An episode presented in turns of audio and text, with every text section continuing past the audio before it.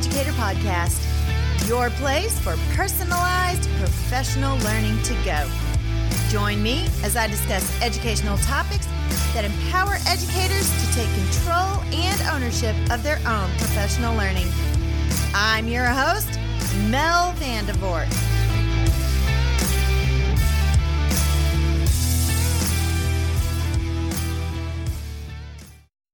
Good Friday morning, everyone. Hope everyone's doing well out there today. I'm going to start today's podcast with a podcast shout out.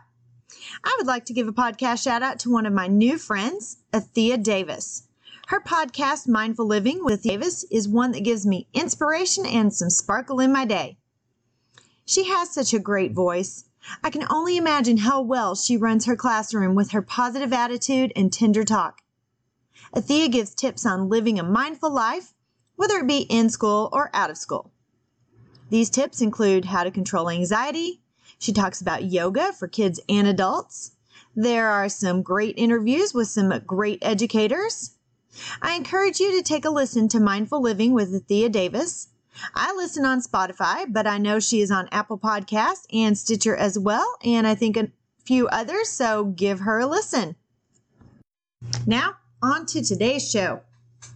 I use several different apps and programs in my professional capacity. One of my favorites that I use every day is a to do list app called Todoist.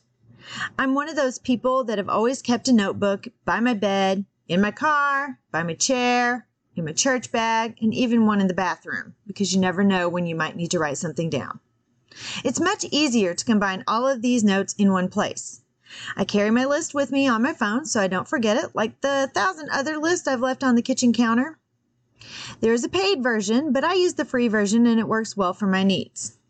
I just wanted to give you this little tip. I am not getting paid for this. It's just one of my favorites that I use and I find that it fits my needs very well. So again, that's called Todoist and I'm an Android user, but I'm pretty sure that you can find it on Apple as well. There are a lot of apps that can be used in professional learning. App smashing is quickly becoming a way to infuse technology into the classroom. I think most everyone already knows what app smashing is, but for those of you who may not, app smashing is integrating two or more apps to complete a task or create a project. The first time I heard the term app smashing was while listening to a session of Ditch Summit with Jornea Armant talking about Flipgrid. Of course, I was already doing it, app smashing. I just didn't call it that. By the way, if you want some great personalized professional learning, I highly recommend Matt Miller's Ditch Summit and Michael Matera's Hive Summit. You can choose to listen to the topics that interest you and when it's convenient for you. They both offer show notes that are available for reference, so you don't have to write down everything.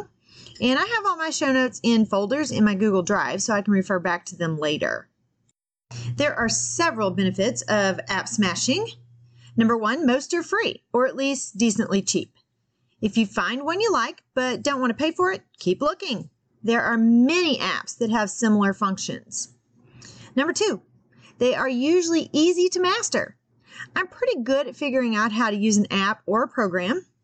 My rule of thumb if I have to work really hard or watch more than two YouTube videos to figure it out, I'm moving on to another one. That may just be my ADD showing, but I, if I can't figure it out, other teachers with less mastered technology skills will struggle. Apps are supposed to be helpful, not anxiety inducing.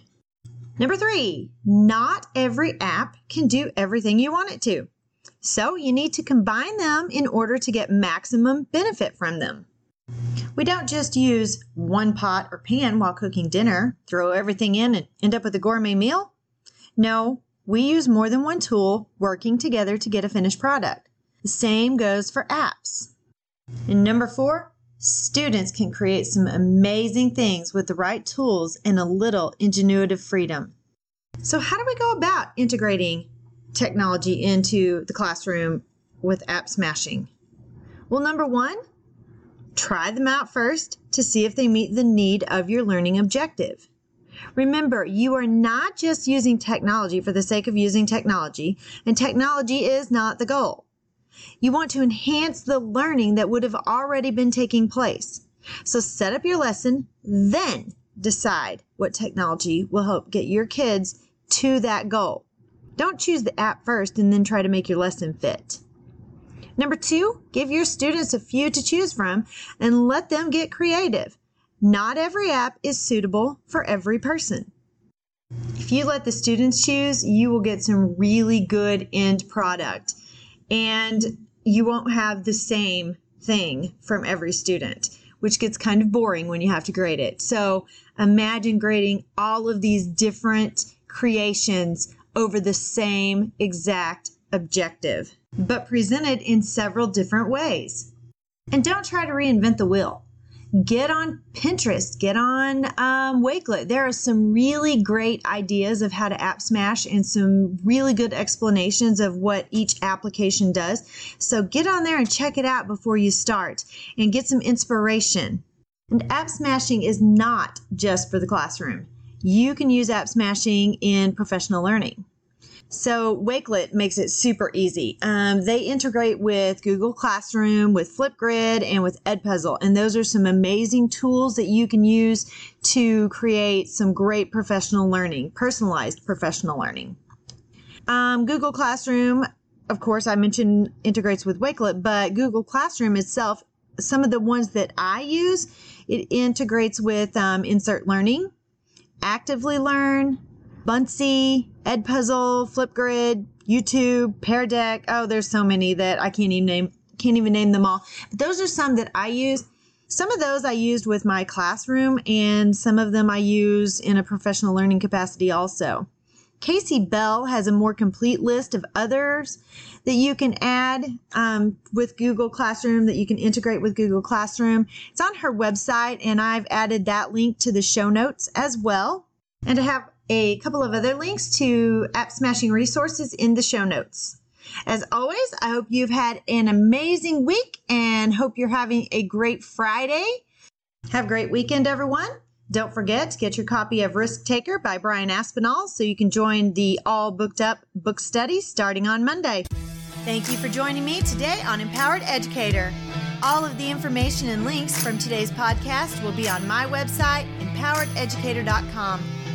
You can listen on Spotify, Apple Podcast, and Stitcher. Remember, professional learning should be sustainable, applicable, active, and targeted. So power up for personalized professional learning to go.